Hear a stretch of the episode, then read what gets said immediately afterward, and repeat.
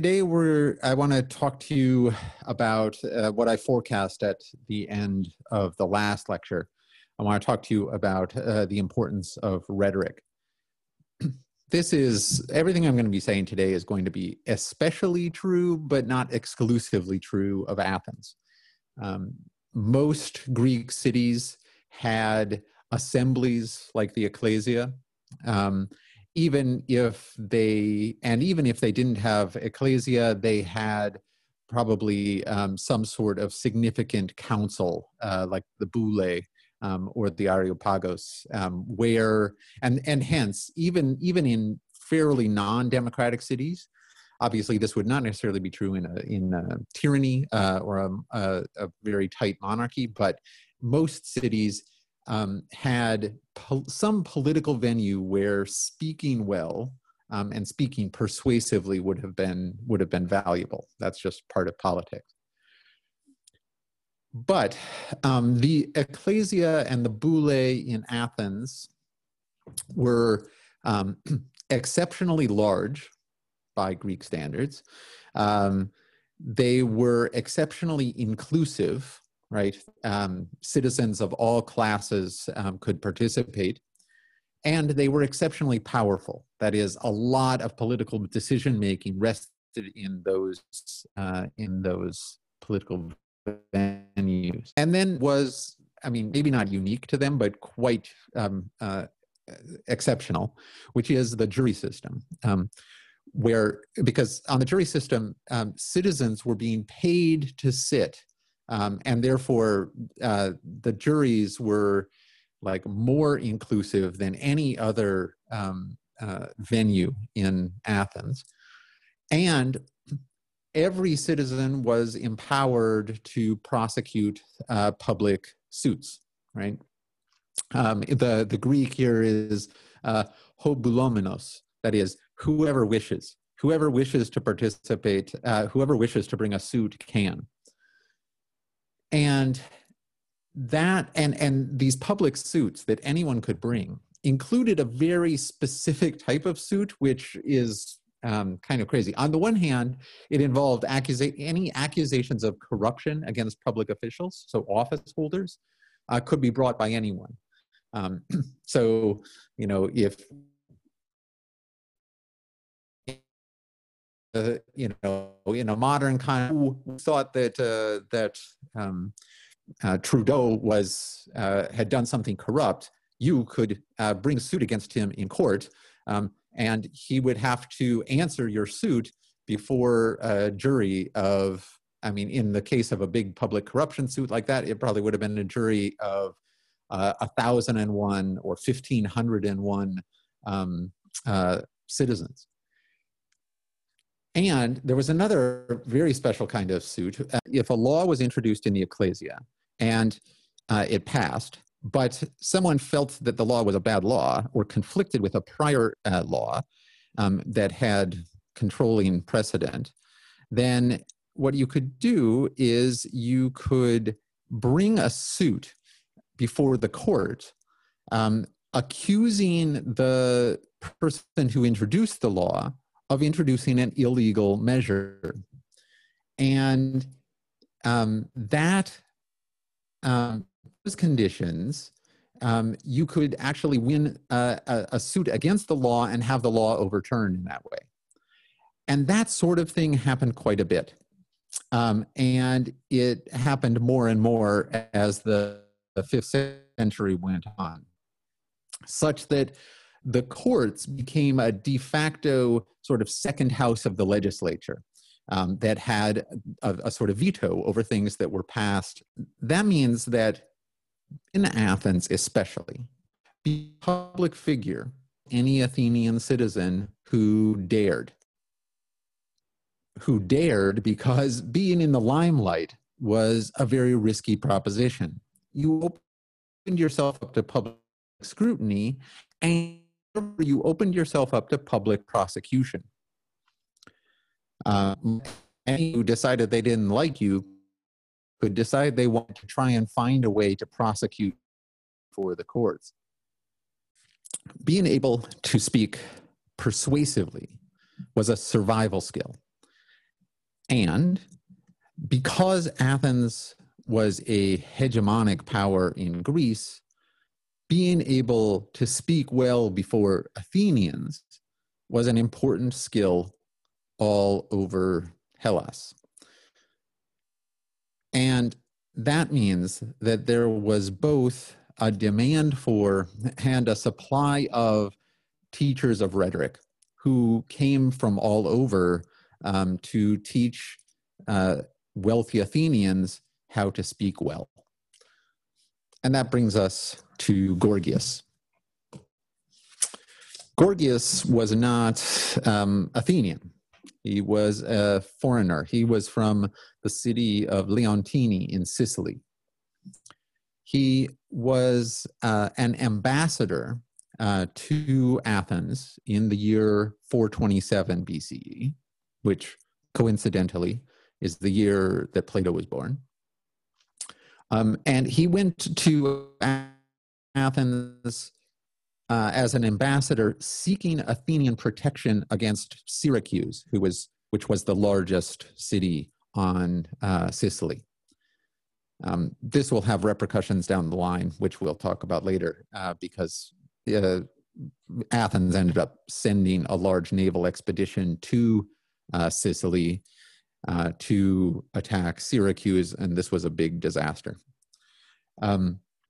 But although he came as an ambassador, Gorgias ended up staying in Athens and teaching rhetoric to Athenians.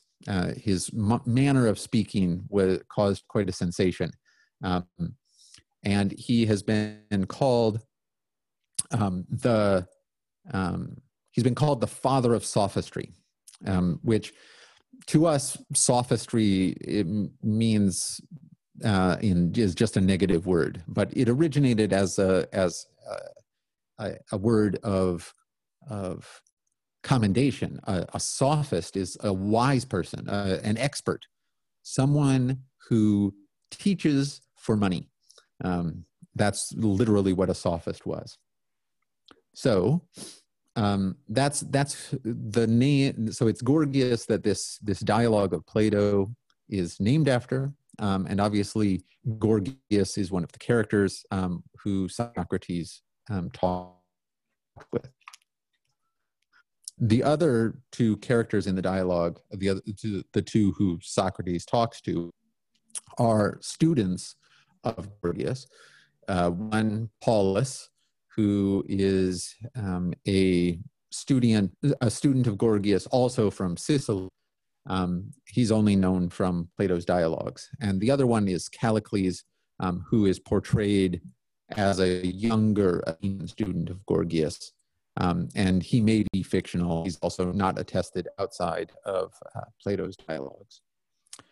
I'm going to look at Gorgias's rhetoric and Gorgias's teaching in particular. And then I'm going to return to the theme of the place of rhetoric in Athens and the political of rhetoric now for some more general reflections before we turn to the Q&A. So, as well as looking at Plato's dialogue, the Gorgias, we also looked at a speech of Gorgias's called the Encomium to Helen. This speech was probably a sort of advertisement that Gorgias would give for his rhetorical teachings. He would give the speech as a sort of set piece, an advertisement that said, "Look how beautifully I speak. I could teach you to speak just as persuasively." And the argument of the encomium to Helen is that Helen is blamed unjustly for going with Paris to Troy and abandoning her husband Menelaus, and thereby sparking the Trojan War. Gorgias argues in her defense that she is blameless. She was compelled. And he argues by alternative. So she was compelled to go either by the gods, who can resist the gods, or by Paris's physical force, and who can blame her for that, or by love, which is either a god itself or a form of illness or madness for which one cannot be blamed, or, and this is the real selling point in the speech, or she was compelled to go by speech, by logos.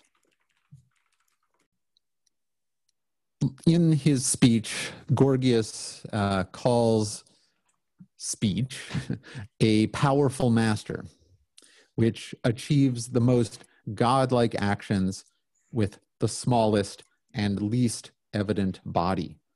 It can stop fear, relieve pain, create joy, and increase pity.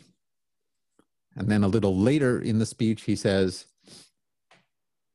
a speech persuaded a soul that was persuaded, and forced it to be persuaded by what was said, and to consent to what was done. The persuader then is the wrongdoer, because he compelled her, while she who was persuaded is wrongly blamed, because she was compelled by the speech. This vision of speech as a powerful, compelling force is obviously carried over into Plato's portrayal of Gorgias in the dialogue. So in the dialogue, in his discussion with Socrates, Gorgias says, and I'm looking here at 453a, or just before 453a. This is in general in the in Plato's dialogues, there are margin numbers that will give you more precise citations than page numbers, and the margin numbers are standard across different editions of Plato, and so I encourage you to use them. So at 453a, Socrates sums up what Gorgias says by saying that rhetoric is a manufacturer of persuasion. What Gorgias has actually said, what he is summing up there, Gorgias says, well, he had said that rhetoric produced the greatest good for men. And Gorgias characterizes that this way. He says, that which in very truth is the greatest good, Socrates, is at once cause of freedom for men themselves and of rule over others in their cities. And he says, I say it is the ability to persuade by speeches, judges in a law court, senators in the council chamber, assemblymen in the assembly or in political gatherings of any kind whatsoever.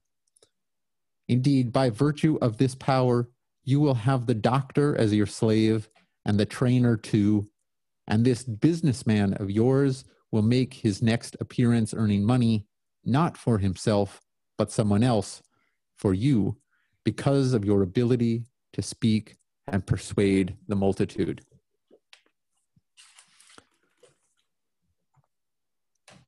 This is a, I mean, there are two things going on here. On the one hand, obviously, I want to underline again, this is a sales pitch. Gorgias is talking up his own wares, right? He sells education and rhetoric. And he is telling potential employee or potential buyers of his wares that he has the best wares. He will give them so much power. But in addition to that, in addition to it being a sales pitch, I also want to point out that it's an appeal to the warrior ethos of the ancient world, but one that adapts itself to a new political technology. The constitution and laws of the city as a sort of peace treaty among warriors is something I've pointed to several times. And the peace treaty looks sort of like this. We, that is the warriors, will be free. That is, no one will rule over us.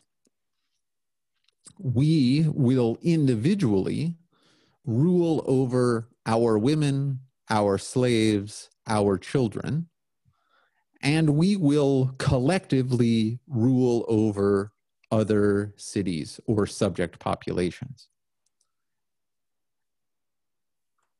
As I've said in the past couple lectures, changes in socioeconomic conditions and in military and political technology changed the terms of this peace treaty, right? If initially the city was a compact among wealthy knights, at some point, the knights had to admit that we knights can no longer be free and rule over others unless we allow the increasingly effective infantry to share in rule. But then this requires different laws and different norms, right? Policy in a city is no longer decided by a few acknowledged heads of clans, but requires persuading a larger body of men, men who are powerful as a mass, and that requires a sort of mass politics. And that dynamic is then, or that reality then becomes intensified by the rise of naval power, right? The real power now in a naval city is not one or a few well-armed men who are skilled in combat, but power might rest with one or a few well-spoken men who are skilled at persuasion. And that leads to a curious debate being carried out among the well-off, right? Among the rich and powerful. They're the ones who left records, right? On the one hand, there are oligarchic elites who are backward-looking and pro-Sparta. They prefer the old world in which the counsel of a few elder men could win the fealty of the better sorts, and that was all that was needed. Against this faction, there was another faction of democratic, forward-looking, pro-Athens folks, also wealthy, who embraced the potential of wielding the new mass power of the assembly, the courts, and the navy. Go back to a more exclusive form of political rule, or whether to try to ride the demos, right? To still have a form of elite politics, but a form of elite politics that takes granted the place of the multitude of poor citizens in decision-making and tries to use speech rather than force of arms to control the poor. Plato represents Socrates as attacking this new paradigm of using rhetoric and sophistry to train a new ruling class, where Gorgias and his students represent rhetoric as an art of controlling people. Socrates represents rhetoric as a knack for flattery and for gratification. So rather than being in control, the rhetorician is actually akin to a pastry chef who makes sweet things to satisfy the demands of the masses. Therefore, rather than being more powerful than the masses, Socrates claims, rhetoricians are slaves to the whims of the masses that they seek to please. That's how they are going, that's the measure of their success, is acclaim, cheering, etc. Whereas Socrates wants to contrast to rhetoric his own art of speaking, which is a form of discussion that cannot be carried out in front of a crowd, he says at 474b, right? And therefore seems to be powerless before the court or before the assembly. But Socrates insists, on the contrary, right, that it's the rhetorician who's actually powerless, because his ability to speak persuasively is not good for him. That is, it harm to his soul by preventing him from being correct. So this is just a taste of the sort of debate that is going to be established and that we're going to follow out in much greater detail in Republic, which we start reading for Thursday. For the lecture on Thursday, I will start by looking at some of the claims that Callicles makes at the end of the Gorgias, and relating those to claims in Book 1 of the Republic. And what I want to drive home is two things. So first, what I've said already, that I've been trying to make here, is that the argument between the old guard conservatives, like the old oligarch, and the new guard democratic elites, like Pericles and Gorgias, is not simply a debate over which type of regime is better, oligarchy or democracy. Or at least it's not simply an argument. It's not an argument about whether to be inegalitarian or egalitarian. It's not an argument about whether the common poor Athenian is worth as much as the wealthy aristocratic landowner. Both sides in the debate, I'm suggesting, about regime type agree that they, the wealthy and well-educated, are better than the poor and ignorant farmers of Athens.